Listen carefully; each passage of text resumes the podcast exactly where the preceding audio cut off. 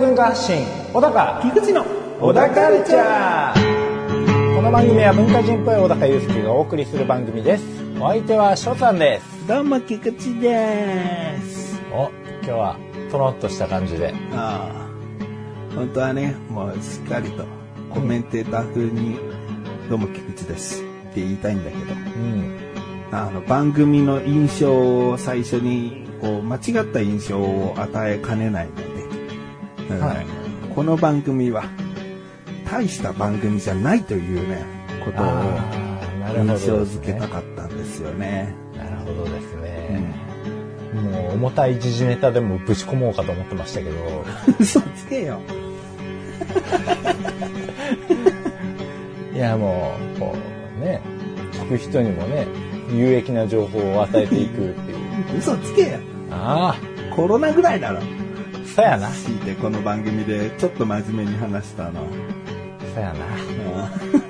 あれが精一杯やなう。んうん。もう最近の情報もちょっと疎くてね。医療従事者だからな。そうっすもねうなんか、うん。奥さんはもう看護師だぞ。あうん。なんやかんやね何なんやかんやじゃないよ。なんちゃんと勉強して、うん。もう若い、若くにして看護師しっかりずっと続けてる人だよ。そう。なんだなんやかんやって。そう。すごい目指してたんですよ。高校の時から目指してたんですって。看護師をでしょ？そうそうそう。そう、知ってるよ。あの部屋の、この、なんだ、もう、書物の数を見て、驚いたわ。一人暮らしの女性の書物の量じゃなかったぞ、あれ。今もまだ増えてます 俺が漫画を増やしてる一方で いや、医療は終わらないからな。終わらないよもう完璧な医療なんかないんだから。うん。まあでももうその医療だけじゃなくてね、もう今あの人、あの、責任ある立場でもあるんでね、うんこう更新の指導のための資料だったりとか、なるほど。通信で大学やったりとかさ、おおああもう大変よ。俺が宇宙兄弟全巻集めてる時にさ、翔太の寿司のペーパーバッグ買ってる。いいじゃん。そんな旦那っていうね、ギャップね。そうな。いいな看護師さんはね、結構ね、自己研鑽の世界らしいんですよ。何の世界？自己研鑽です。自己研鑽。はい。まあ、要するに自分をうん、こう、研磨して磨いていく。おーうん。研鑽していくっていうことですね。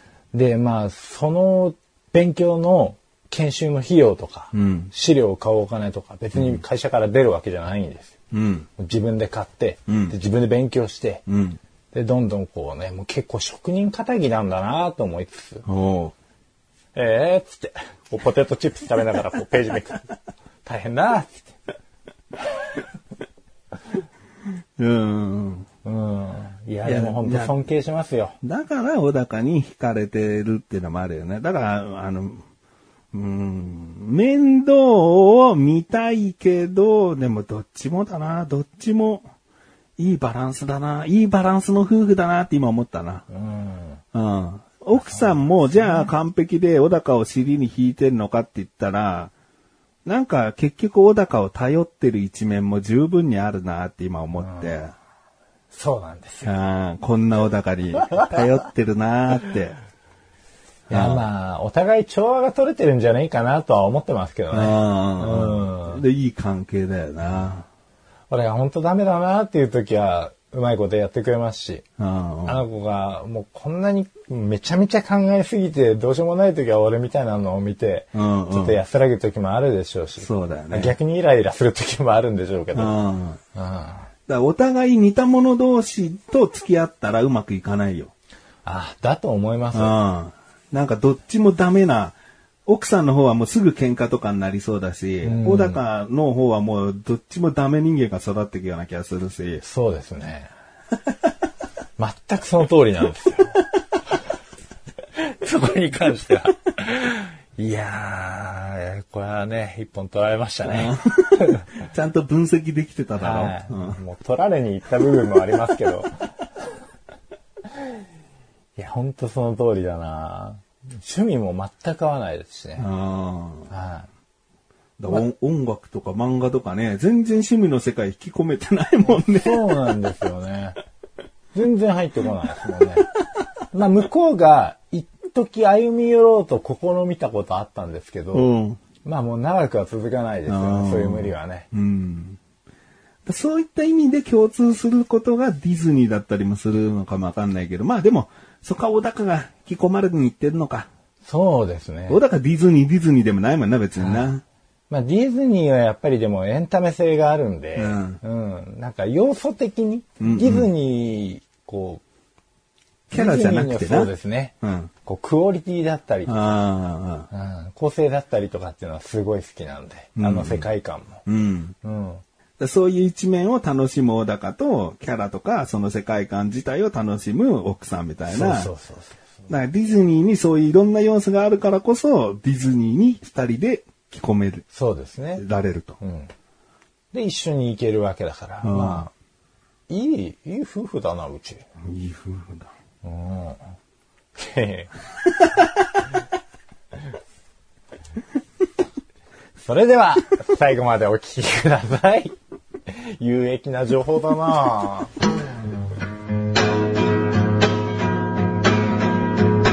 小田カルチャーは皆様からのご意見、ご感想をお待ちしております。番組ホームページのメールボタンをクリックして、投稿フォームよりお送りください。いろんなメールお待ちしております。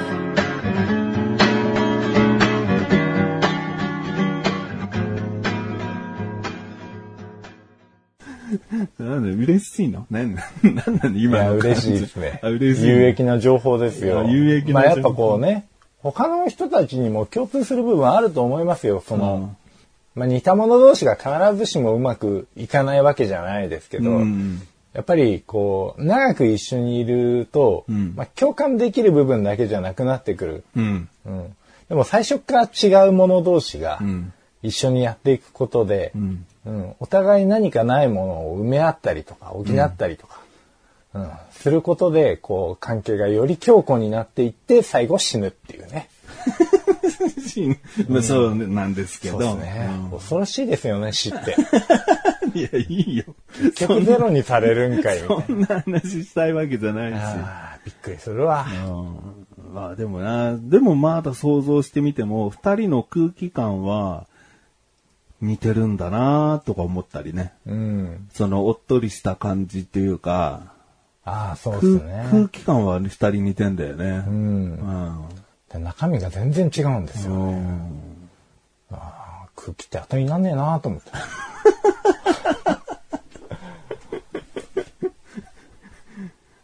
な。うん。あの、今回話したいのは、あ、話したいことあります？知ってます？知ってんの？うん。いや、知らないです。内容は知らないですけど、話したいことがあったのは知ってます。うん。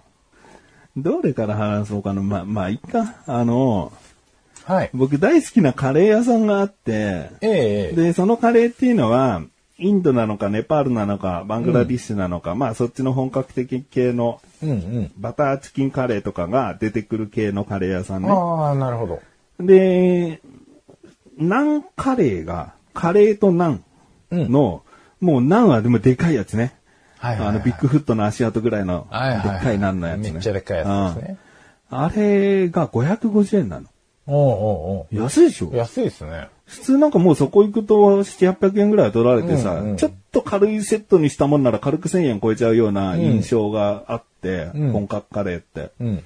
でもそこ550円でもうその普通のナンカレー食べれて、うん。普通のご飯のカレーだったら500円で食べれるの。へえ。まあ、強いてわがまま言うならサフランライスとか、ちょっと色のついたライスにしてくれると、より僕は嬉しいんだけどね。、普通に白米で。白米なんだよね、そこは。うんでもまあ500円だから、普通のカレー屋さん行ったとしても、ちょい安いぐらいの印象。うんうんで、あ、いいよな、もう大好きで。何回も行ってるし、テイクアウトもできるし、はい。もう持って帰って家で家族で食べたりするぐらい。うんうん。だからもう何回も行ってるからこそ、こういろんなメニューにも手を出してきて。うん。で、僕サイドメニューのシシカバブーが好きで、はいはいはい。シシカバブー知らない人に伝えると、あの、肉のミンチと香辛料をよーく練ったやつをうん棒に刺して焼いたやつなんですね。見た目ちくわっぽいんだけど、うん肉でしっかりと、こそうですねいろんなスパイスが入ってて、うんもう香辛料を楽しむ食べ物って感うんうじ。んで、それが好きで。で、それが単品だと1本200円。はい。で、2本だと380円。おうほう。だから2本買った方が20 20円円お得。だなってことで、まあよく食べるカレープラスシシカバブ2本とか、あとまあたまにタンドリーチキンとかも、うんうんうん。あの単品で頼んだりするんだけど、メニューを見たらシシカバブカレー、ご飯の方ね、シはい。シカバブカレー750円っていうのが目について、はい。で、写真見たら、シシカバブーが2本と、はい。その、シシカバブーの下に、うんちっちゃい、まあ、サラダ的な、ちょっと刻んだレタスみたいな、サラダみたいのがあって、ご飯があって、カレーをかけてあるやつね。で、それが750円だと。はい。で、先ほど言ったようにカレーは500円で、はいシシカバブー2本って380円なわけ。はい。だからこれ普通に足すと880円がは、いシシカバブーカレーっていうセットにすることで、はい750円だ。あ130円も安くなる。うん。130円安くなる。ああ、これがセットのいいところだよなと思って。はいはいはで、とある日に、もう本当に初めて、シシカバブーカレーにしたのねい。う。んうん。で、テイクアウトだったんだけど、はい。で待ってたら、あの、お待たせしました、つって、うんうん。袋からこう、透明なパッケージだから見えるのね。はい。で、見たらね、シシカバブー1本をはい。半分に切って2本になってたの。あー、なるほどね。シシカバブーが1本の、こう、セットというか、それがシシカバブーカレーだったのかって印象をまず受けたの。やられた。はそうするとですね、い。はいはい。カレーは500円で、ええ。シシカバブー1本は200円なんです。はい。で、ってことは50円上がってんだ。う んそうなんです。700円なのに、シシカバブーカレーにすることに750円で50円高くなるって、はいはいはい何このセットと思ったの？じゃあ単品で頼んだ方が得じゃん。うん。うん、そうですね。で、だからテイクアウトして、うんで、お店の人もね、全員そっち系の外国人で、はい。もうね、まあネパール人かな、インド人かな、わかんないけど、でも日本語はしっかりできる人だから、うん。すいませんと。うん。僕はシシカバブーカレーを頼みましたけど、写真だと2本じゃないですか、うんで、この2本も、僕が見る限りでは普通に切られてない、うん。うん、1本分が2本載ってる写真なわけ。うん。うん。で、これ2本じゃないんですか？まあそうなんですけど、これは1本を半分に切った2本ってことなんですよ。はい。って言われて、うん。そうすると、1本を、じゃあ単品で買って、カレーも単品で買った方が700円で得なんですけど、うん。セットにしたら良かったことってないんですけど、言ったら、すごいちょっと、あたふたし始めちゃって、はいはいはいで僕はもう大前提に言っとくけど、そこのカレー屋が好きなわけ。はい。なんか、これでぼったくりかって思う、思わないでほしい。だって、カレー500円なんだから。うん。カレーナン550円なんだから、決してなんかもう暴力的な価格で提供してるお店じゃないから、そうね。だから僕は本当に悪く言いたくない。この不思議、この、うんおかしなところを単純に指摘したい。うん理由を聞きたいっていうだけなの。で、奥からいろんな外国人がやってくるわけ。厨房にいた外国人の人とかもやってくるわけ。で、どうしたどうした？みたいな感じで、あ、俺、これは俺が出る幕じゃねえなってすぐ引っ込んで、引っ込む外国人がいたり、うん。で、どうやらちょっと、あの、一番、今日の中では偉そう、はいはい。偉そうっていうか、偉い人が来て、どうされましたか？って来たから、いや、こうこうこうで50円、なんか損してる気分になっちゃうんですけど、って言ったら、いや、これは、普通のカレーを頼むより、シシカバブーカレーは、カレーの量自体が、おちょっと多いんですと。ほはあと思って、う。んもう写真で見る限り全然そんなのわかんないうん。し、でもそれを言われちゃったら、そうなんですかになるし、で、なんかまた後からこう、奥にね、奥からこうやってきた人が、急に、いや、シシカバブカレーはカレーの量が少し多いんですよ。って同じこと言ってきたの？はいはいはあれ？なんか結構浸透してると思って。うんとっさに思いついた言い訳じゃないんだ、みたいい。な。はいはなんかそういうもんなんだ。いはい。うん。いや、そういうもんなんだとしても、こんな単純な計算、うん。お客さんは困るし、勘違いする人もいるし、その後に、損したじゃんって僕みたいに思う人がいるから、うん絶対やめた方がいいと思うのに、うんカレーの量がちょっと多いんですよ、みたいな。じゃあカレーの量多くなっておりますって書いとくとか、うん。するべきだなとか思って、はいちなみになんですけど、うんそれ食べたじゃないですか。うんカレーの量多かったんですか？いや、わかんないよ。わかんないよね。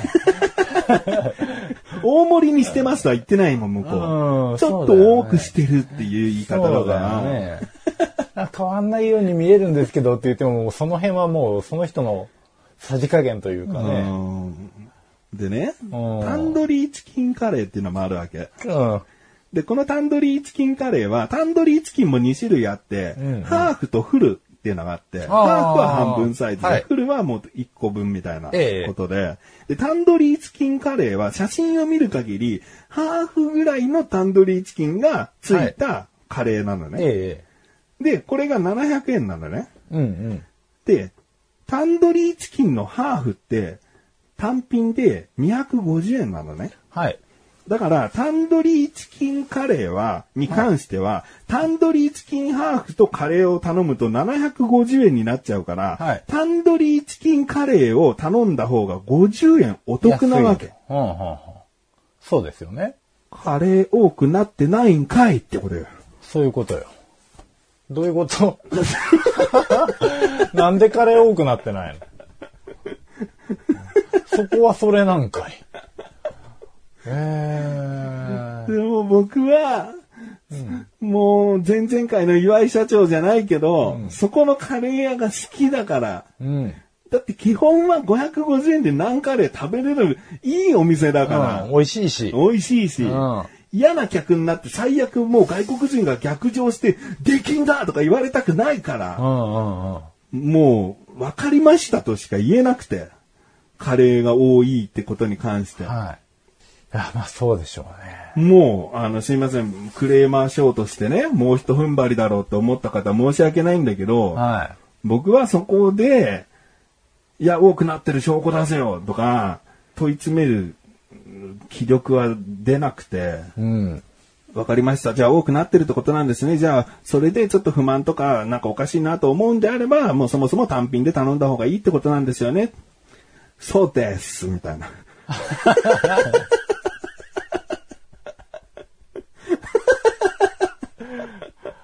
そうか。そのそうですわ。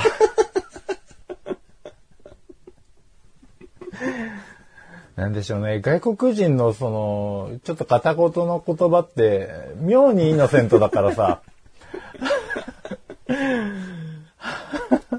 もうダメだ、これ以上何を言ってもっていう。そう、そういうこと。なんかこれ以上、本当になんか向こうにすごく気悪くしてほしくないし、うん僕がざっと調べた限り、多店舗展開してるお店でもあるから、なんか一番偉い社長はこの中にはいないと。メニューを考えた、メニューの写真を撮ったという責任者的な人は多分いないんだと思ったの。うんうんうんだからこの外国人たちを、あちなみに僕外国人も好きだから、僕外国人に優しくしたい性質を持ってるんで、ああ、だから本当に初めて聞きましたけど。あんまり強く言いたくなくて、うん。わかりましたって言って、うん。でもその、なんか一人一人に違和感を覚えてもらいたかったなって。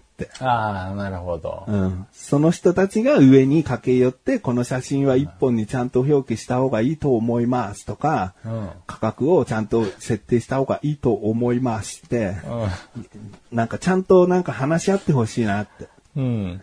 うん。そうですね。片言。片言だな、うんまあもしかしたらね、そのメニュー開発当初はちゃんとその通りに作ってたかもしれないですけどね。まあ、いつの間にか7になっちゃってたとか。そうだね。うん。いやもう、あの、今回この二つのメニュー取り上げたけど、はいはい。実はタンドリーチキン丼にも言いたいことはあるし、うん。まあ言ったら本当キリがないんで、なるほど。だから、単品で頼んだらこれ、セットで頼んだらこれっていう価格をうん単品ごとにつけておけば、んあとは足し算でセットメニュー作れるんだから、うんもうちょっと全部を構築し直した方がいいと思うん。う。で、ナンカレー550円、カレー500円っていうのは変えずに、それ以外の部分を見直せば、多分完璧なメニューできると思うんだよね。片言でも頭悪いとかじゃないでしょうからね。インド人はインド人はむしろ頭いいよむしろ頭いいですようんね。だって、ククも2桁までやってますもんね。あ の国確か。知らんけど。いやー、そっか。まあなんか、その辺のアバウトな感じも、海外感があって、面白いでしょ？っていう。まあ、面白いでしょ？まあまあまあ、外国のお店だったら許容範囲になるな。あーまあこんなもんか外国って思う。うんうんやってくれたな、日本人にかましてくれたじゃねえかっていう。甘いな。日本でこういう、こういうお店はないですよ、みたいな感じで、さらっと捨てられるけど、そうですね。日本のお店で、行きつけの行きつけのうんお店だとしたら、ちょっとね、今後が心配ね。ほんと潰れないでほしい。うん。うん。変に悪評が続いて。そうですね。ボロい商売してまんな、っつって。ううんん。まあでも、数十円のためにお店失いたくないですからね。そうそう、そういうこと、そういうこと。うん行きづらくなるのもめんどくさいですし。そういうこと、そういうこと。顔覚えられてね、うん。前はすいませんでした、みたいな。別にいいと思うもんね。まあ、最悪こっちが本当に単品で頼む。そうそうそう、単品で頼めばよかったなって話。そうそういうお店のカレーとかさ、あの、タンドリーチキンとかのスパイシーな感じもさ、本当うまいんだよね。うまいうまい。シシカバブここでしか、なんか、食べてないもん。あ、本当だって食べようと思ってもなかなかないでしょ。ええそう、シシカバブ食べたいなって言って。はいはいはい。確かにない。いや、俺も教えてほしい、そのお店。なんなら。ちょっとシシカバブ食べたくなってきた。じゃあ、後で。あ、よろしくお願いします。小田カルチャーは皆様からのご意見、ご感想をお待ちしております。番組ホームページのメールボタンをクリックして、投稿フォームよりお送りください。いろんなメールお待ちしております。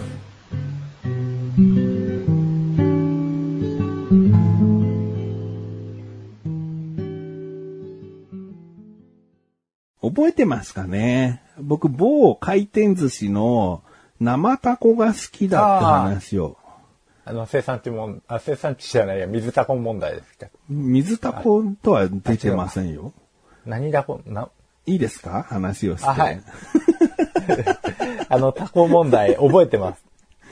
僕、生タコが好きで、生タコだけど、うん生タコって、なんか、世間的にというか、スーパー的に美味しくないから茹でて、えー提供することが多いんですって話だったんですね。だけど僕は回転寿司の生タコうまいじゃんと。独特な食感だし、と思って、なんか生で食べたら美味しいタコ。茹でなきゃ美味しくないタコがあるのかなと思って、その回転寿司の生タコが何タコなのかが気になったわけ。で、とある日に、そこのお客様相談室みたいなところに電話して、そちらで取り扱ってる生タコは、何のタコなんですかって聞いてみたら、お答えできませんって言われましたという話なんですよ。お答えできないタコって何だろうっていうのを小高と一通り話をしまして、うん。で、別の回転寿司のお店にも生タコがあったと。はい。だから僕は後日、そこにも、じゃあ生タコ何のタコ使ってるんですかって聞いてみるわい。うん行ってくるわい。はいはいはいはいなので、今回帰ってきましおた。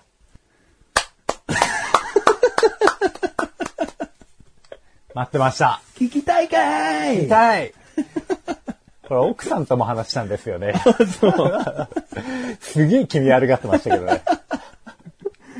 で、まあ、某回転寿司なんです、これも。はい。回転寿司の生タコがあったので、えーちゃんとお客様相談室みたいなところが、相談室じゃねえな、相談センターみたいなところが、電話番号があったんで、そこに電話して、うん。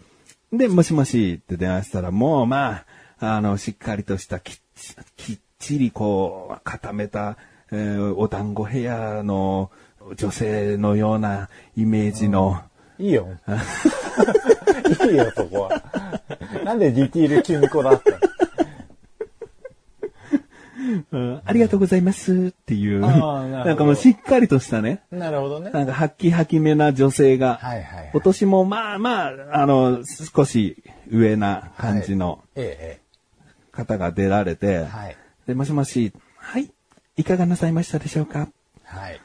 あの、そちらで、よく生タコが好きで食べてるんですけど、ってね、言って。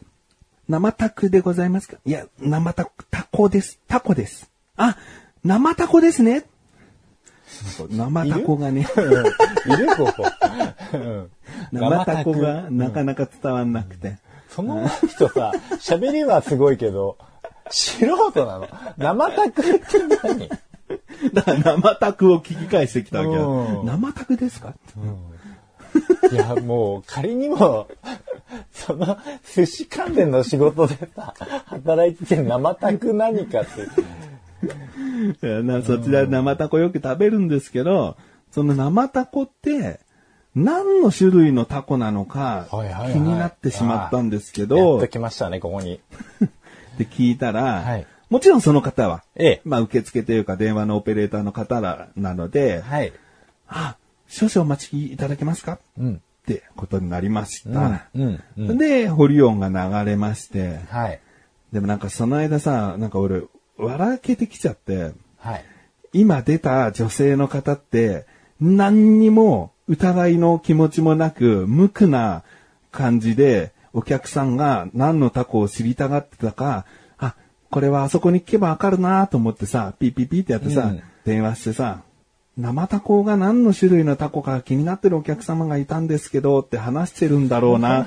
ここまでの勢いはさ、すごい別にさ、まあ簡単なね、質問でよかったぐらいの感じで言ってるのに、うんそれがさ、もしさ、いや、タコの種類は言わなくていいよ。って言われた時のさ、その女性のさ、怖ーってなるじゃん。なりますよね。そりゃね。お、お客様知りたがってますよ。いやいや、言わなくていい。言えないから。っていう、そのシーンを、オリオン約、もう2、3分だったわ。長かったの。ええだから長ければ長いほど、その女性がおどおどしちゃってるのを想像して、どう説明しようって何回もこう、みたいな。受話器を上げたり下げたりしながら、固まってんだろうなで、やっと、こう、お待たせいたしましたって来て、はいはいはいもうそのお待たせいたしましたですらさ、その後さ、お答えできないんですをもし言ってくるもんならさ、はいなんかこの人この会社今日で辞める可能性もあるもんなとか思っちゃう。こんな不審な会社って思うじゃん。ところがですよ。はい。商品部に問い合わせしたところ、はい。そちらの生タコは、マダコでございます。言った。知れた。マダコまさかのマダコ水タコとか、なんか、なんか変な名前のタコが来るかと思ったら、ちゃんとした、普通の。マダコしっかりしたマダコ。でも僕は一瞬、こう、体勢を整え直して、ええ。あ、マダコなんですね。マダコということを、そのメニューとかには記載してないんですけど、これ僕が今回質問したことを SNS とかの情報で出しても大丈夫な情報ですか？はいはいはい。ちゃんと確認取った。ええ、ええ。それはちょっとって言ったら怪しい、怪しいさんまた100になるんだけど。はい。大丈夫でございます。おー。あ、そうなんですね。よかったです。まだこって知れて。助かりました。ありがとうございます。じゃあまた何かございましたら、はい、失礼いたします。ここの回転寿司の名前言います。はい。かっぱ寿司です。おさすが。さすがです。かっぱ寿司。ありがとうございます。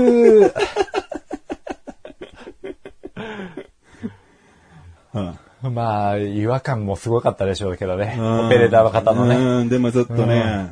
いやもう、僕は最初の段階でこんな感じで終わると思ってたのに、ええ。ね、最初の回転寿司がまさかの非ええ非公開だから、はい。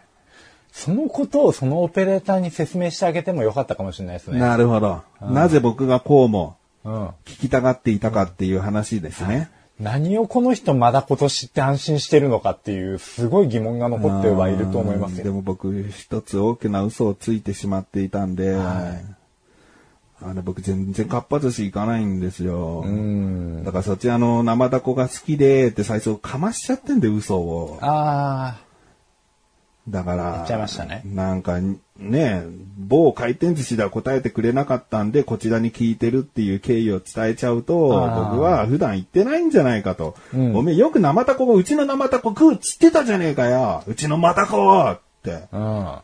言われるのが多分、内心怖かったんでしょううん。ね。人じゃねえと思うけどな。うん、急に柄悪くなった。元ヤンなの。いや申し訳ない。いやだからちょっとかっぱ寿司さんにはね、しばらく頭が上がらない。上がらない。うん上がらないなら食いに行け。食いに行きなさい。そうだね。食いに行くことでね、そうですね。償いですね。注文してやれよ。あ、マダコ、あマダコ生ダコくださいって。でもね、でもマダコを使ってるんであれば、えもっとマダコアピールした方がえ。、うん。お客様も安心して頼めるんじゃないかなって思って、でもね、僕すぐね、なんでこうなってるのか分かったんですよね。ええ。生マダコって言いにくいからでしょうね。ああ。言ってみてください。生マダコ。あ、言いづら。言いづら。今言えっかなと思ったらすっげえ、全然言えないです。俺も最初、すげえもう、ちょっと若干噛んでるぐらいの言い方だったは。生マダコ。生マダコはね、はい言いにくいんですよ。ああ。生水ダコだったら言いやすいです。生水ダコ。ああ、確かに。でも、生マダコ。ああ。言いづらいわ。でも、まが最初についたらどま、生タコ。どま、生ダコ。うんああ、これは全然言えますね。うでもこれも種類変わってきちゃうか。まって意味わかんないもんね。うん。だから、ま、ザみたいな。だから、生、マダコってちゃんと言わなきゃ通じないもんね。うん、そうですね。マダコ生。でもおかしいもんね。そうですね。生みたいになっちゃうもんね。うん。あ、ああ、そうですね。やっぱ母音が、もう、あが、もうこんなに連続して続くと、うん。あーを、うん。で、ママ、ママタ。まま、ま、まだ、生、ま、生まだこ。うんああ、ダメだ。まあそういう理由で、かっぱ寿司さんは生ダコを、まあマダコって書いちゃうと基本的にやっぱ茹でたタコになっちゃうから、ああ、まあ生は生タコでいいんじゃないかっていう。まあこれはもう一重に、かっぱ寿司の高い CS、うん。カスタマーサティスファクションの出せる技ですよ。もうお客様第一優先で、うん。そういうことです。味わいになる前に、うん舌でも噛もうものなら、うん。大変だぞと。そうだ。お客様が舌噛まれたら、うちのしお寿司食べれないじゃないか。醤油が染みるじゃないか。生ダコにしよあう。わかりました。ありがとうございます。食べに来なさい。いきます。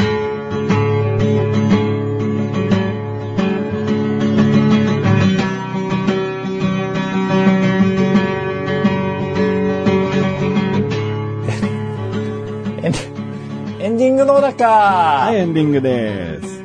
いや、笑ってたけど、何？エンディング、エンディングですっていうのを笑ってましたけど。生マダコ。うん、生マダコ。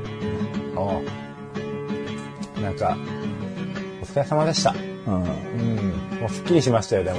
ちょっと食品関連のね、まあ、クレームじゃないんだけど、うん。ちょっとお騒がせした話二つ、今回お届けしましたね。そうそう。これで、でも自宅で何かしら、んね、生マダコのうん。再現したいなとうんうんうん。うん。まあ何か料理したいなっていう時はね、うん。まだこの生のやつを買えばいいってことですよね。そういうことですね。うんそんで薄切りにすれば、ちゃんとああいう、まあ、程よい食感でうん。食べれるんじゃないかな。ああ。タコ切ったこと、茹でしかないけど、生って切りやすいんですかね？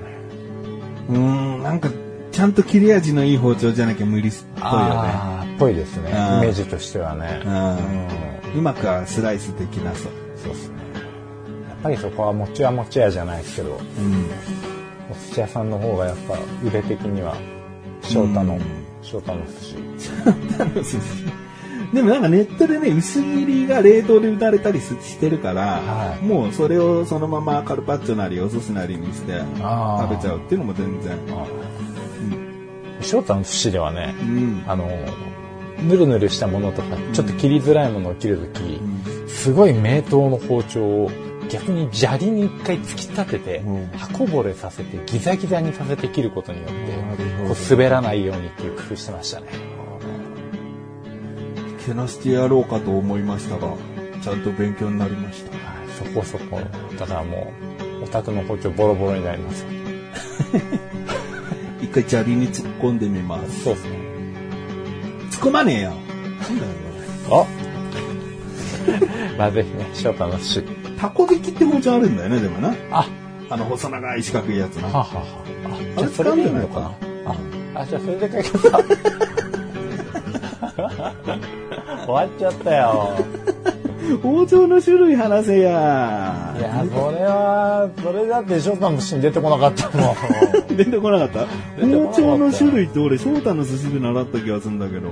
柳葉包丁。柳葉とか、なんかこう、いろいろ出て、タコ引き。こんな形あんだ。えそうだっけな、ちょっと、あの、確認します。も 小田カルチャーは月に2回の水曜日更新です。それではまた次回、さようならうさようだか